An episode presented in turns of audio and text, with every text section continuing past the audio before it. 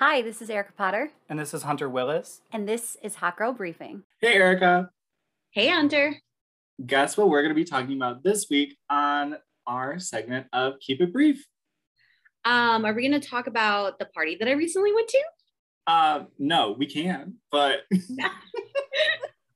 Like, hmm, I wonder what we're going to be talking about on our political podcast. I Literally, know Erica and I were just talking about um, hosting duties over parties and how much fun that is. Um, but no, this week we're going to be talking about China's population policies. So, what was formerly known as the one child policy, then evolved into the two child policy, and now it's evolving into the three child policy.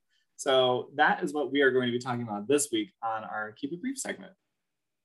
I think it's really little- interesting that they like have these policies because like I don't even want a child and I don't know, but like if the government was telling me that like I could only have a certain amount, I'd be like, I feel like I have to do it just to spite you.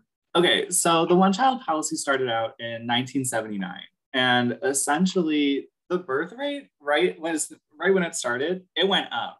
The birth rate went up for a hot minute, and the problem with this is that the children that were being born were essentially not being allowed to have their like social security numbers of like what we would view it as in America. Um, so essentially, it's their house registration number, and that's kind of like their social security number in China. And essentially, these children wouldn't have access to that, and they wouldn't be allowed to go to school, go to the hospital, which was a big problem, obviously. So this was a horrible issue that you know there were continuously more and more children being born, and it was more than just the one child per family at this point being born up until about right before the 90s hit. And clearly that's an issue because if these children aren't having access to education or healthcare, you know, it's going to leave behind an entire group of this population. Well, so just to clarify, are you talking about like the children additional to Yes. the policy, like past, like not like every child that's born, just like the one after? Yeah, no, no, no, no, no. So the first child would be registered with the household, but after that, the children would not be allowed to be registered to the household. China really said illegitimate child. Pretty much. And so then it creates this whole like societal issue of like, how are these children going to be taken care of? So that's why there were so many children being put into orphanages and a lot of families abroad adopting Chinese children, just because there were so many children to be adopted. Well, and then not only that, it was also that it was males preferred. So yes. there's so many like complications from this policy that I'm sure we'll talk about. But the, when these additional child children were being born, if women gave birth to like girls, they're like, uh, no, I don't want that because they see it as the girl's gonna go get married off to a guy and then be responsible for that guy's family. So Mhm. the Chinese families wanted men because the men take care of the older generations once they start to age and can't take care of themselves. So you just Yeah, have like, hundreds and thousands of female babies just being like dropped off, abandoned, killed, whatnot.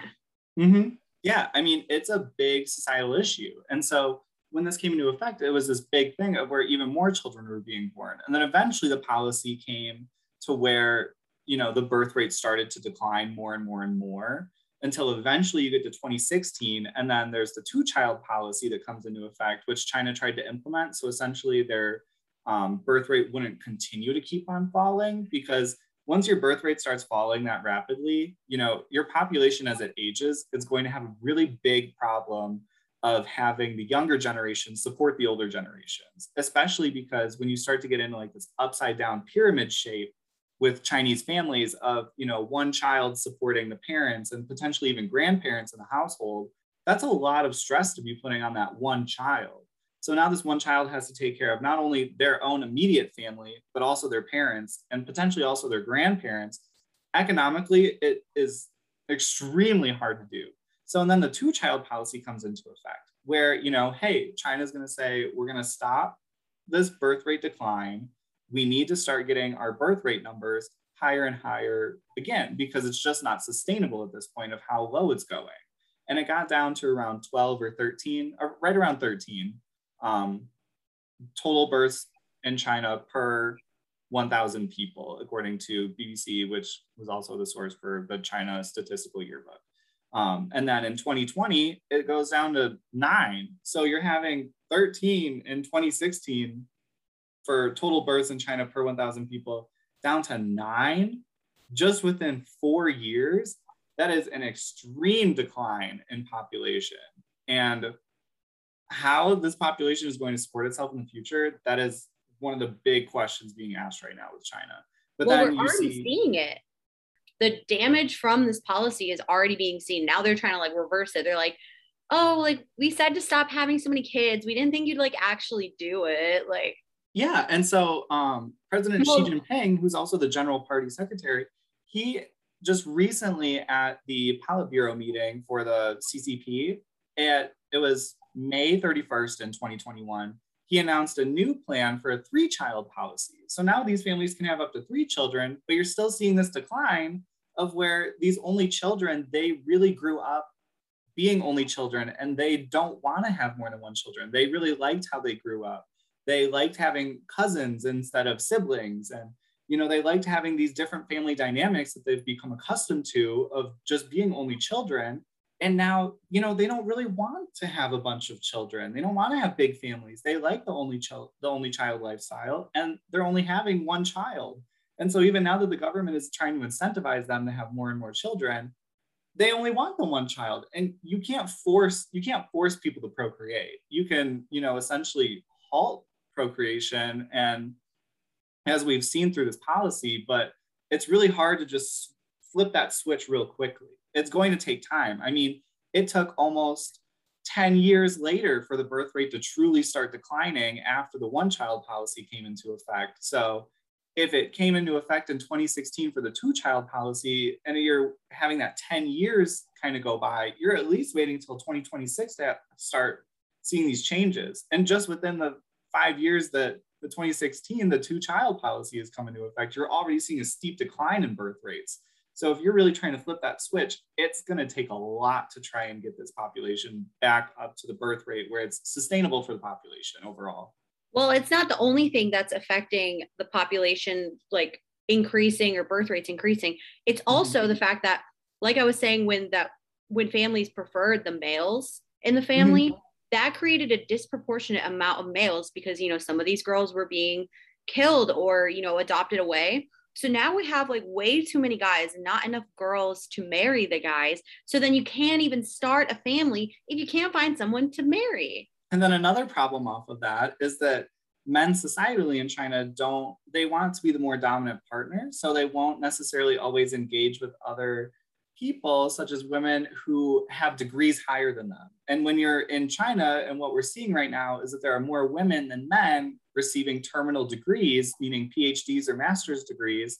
So you're already taking this extremely eligible bachelorette type of population, and you're just cutting them down at the knees and saying, okay, well, like most men will not date you or go out with you or marry you and have children with you because you have a higher degree status than them.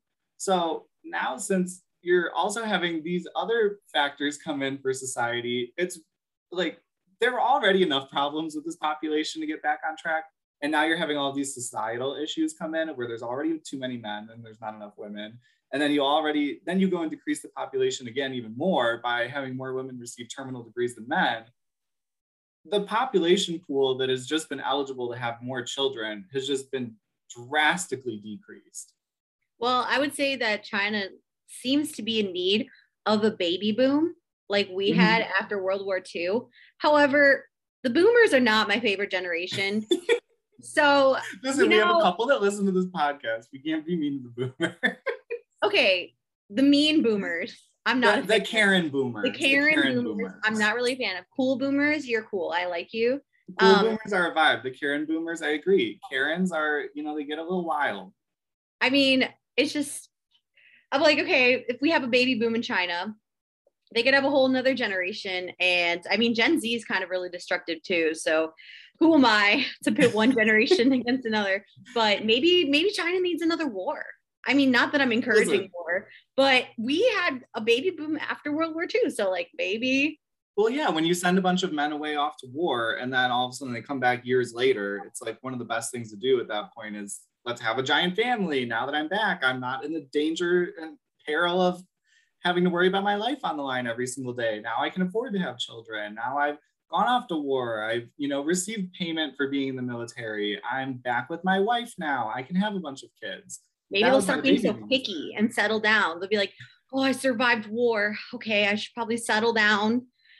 You I'll know, guess maybe maybe a woman with a terminal degree isn't the worst thing that could happen. Like, I guess I'll marry you, Doctor Woman. I mean, listen, Don't that, honestly, that is one way to have a population boom. But another way is immigration. But with China, you don't really have a lot of immigration. But they have just recently really opened up to where if you are over 50% um, Chinese, ethnic Chinese, you can apply for passports for China. So that is one way that China's trying to regain more of a population, um, which, you know, I would agree is 23 and me. You have to like go to if you want your Chinese passport, you have to show your 23 and me. Yeah, No, I'm and you know, a lot of- 50%, I'm 50% Chinese. Give me the passport. I'm not hundred percent sure how it works. Um, I do think that there, you know, would be some DNA testing there, but Like, I I mean, do think- Elizabeth Warren claimed herself to be Native American. Like, Uh, couldn't somebody listen. just claim to be Chinese? Like, you don't want to assume somebody's ethnicity. you can. So I do believe that there is some DNA element. I'm not hundred percent sure though. Don't quote me on that. I'm so sorry that we don't have research for this portion of the podcast, but Well, China's pretty- that Particular. I said Hmm? Yeah. China's pretty particular. They're not going to like let us know. Yeah, so They're it's still one of those things where you know China is trying to get more of a population through methods like that of essentially having overseas ethnic Chinese um, come back to China to where they can help repopulate. But it really is it's a lot of pressure on families to try and you know recuperate and try and have more children, especially when prices in cities are becoming so expensive. I mean, it's how many millions of dollars just for a two bedroom apartment in Beijing. You know you can it's not affordable to have a bunch of children. Children are costly. They are a costly adventure. So if you're having a bunch of children it's going to cost you even more. So if if you're already paying millions of dollars for a two bedroom apartment in the city and if you're trying to have a bedroom for each kid congratulations you only have room for one kid in your two bedroom apartment so Well, so could we see this be en- like ending the Chinese Communist Party? I honestly think that this, for me personally, I think that this is one of China's biggest threats right here, especially domestically, just because if you cannot sustain your population, you can't necessarily sustain a hold over control of the population. So I would argue that this is one of China's big threats to be concerned about in the coming years, just because if this is a fundamental fail of the Chinese Communist Party, you know, what what else could be much worse than having an entire generation having to go hungry because younger generations just simply cannot support the older generations? Well, besides I don't think that there's a more horrible domestic policy fail than that. Well, besides the whole passport thing and increasing the population policy amount or just get, getting rid of it altogether, are there any other ways that they plan China plans on incentivizing? Like, I don't know, give like free healthcare to everybody who has a baby. I mean, don't I don't know what their healthcare situation is right now, but like make it free to have a baby or pay them to have babies. Like, I mean, do they have any sort of plan on that? Have any sort of like discussion regarding their plans to incentivize their population to produce more?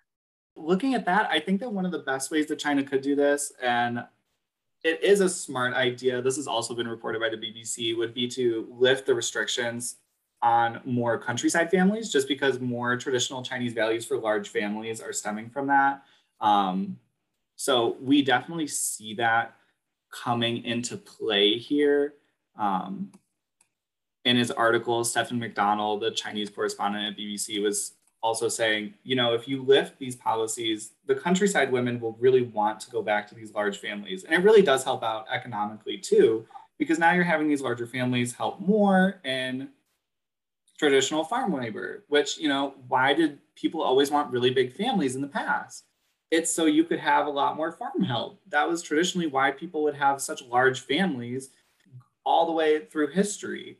So if you kind of let history repeat itself, you'll have a bit more of a population to go about that. But then you'll also have the problem of how do we incorporate people from the countryside and start bringing them back into the city once these populations start increasing in the countryside. So then that also brings in other issues for domestic um, policy approaches.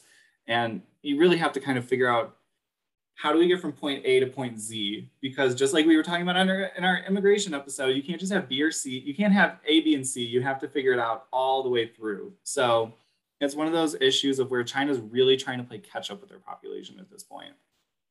As they just give everybody 10K per kid.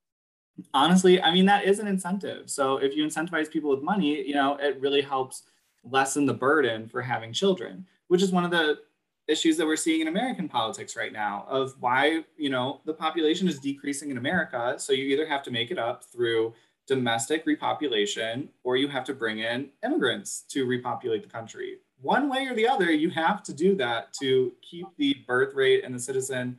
You, you don't want an upside down triangle or, you know, a skinny kind of a triangle where there's less people at the top, more people at the bottom, just because people die as they get older. So you don't want you don't want big triangles in here. So if you do give all these people incentive uh, money incentives it would be a pretty solid way to approach this policy gap just because these people would have a lot less burden on them. So essentially say you'll give more housing grants to people who are trying to have larger families. So now that $2 million apartment in beijing if you're giving you know say a hundred thousand dollars, yeah, I mean it's not a ton of money, like in the grand scheme of things, if you're paying millions of dollars for an apartment, but even a hundred thousand dollars on, that's still a lot of money that could go towards raising a child. So, I oh, do we'll think that that would be a back pretty, in. We'll have to check back in in 20 years and see what their population's at then. we got at least 10 years we have at least 10 years after the two child policy went into effect in 2016 so catch us in 2026 on this podcast, revisiting this policy and seeing if anything majorly changed in the 10 years that, you know, has gone past since the two child policy has come into effect. And we'll see, we'll see if Chinese people are having more and more children or if the Chinese population is, you know, sticking kind of with the one child policy. Yep, it'll be definitely something to watch. Mm-hmm. Well, thanks for chatting with me, Hunter, about China's population policies.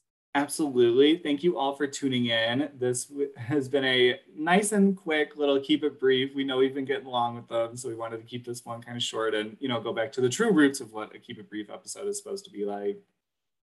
With that, we'll see you guys next week and follow our Instagram and rate, review, subscribe please do it. It helps us out. It helps us find new listeners too. So if you guys really like this podcast, we can definitely use your help in spreading the word about it. All right. Bye, Hunter. Bye, Erica.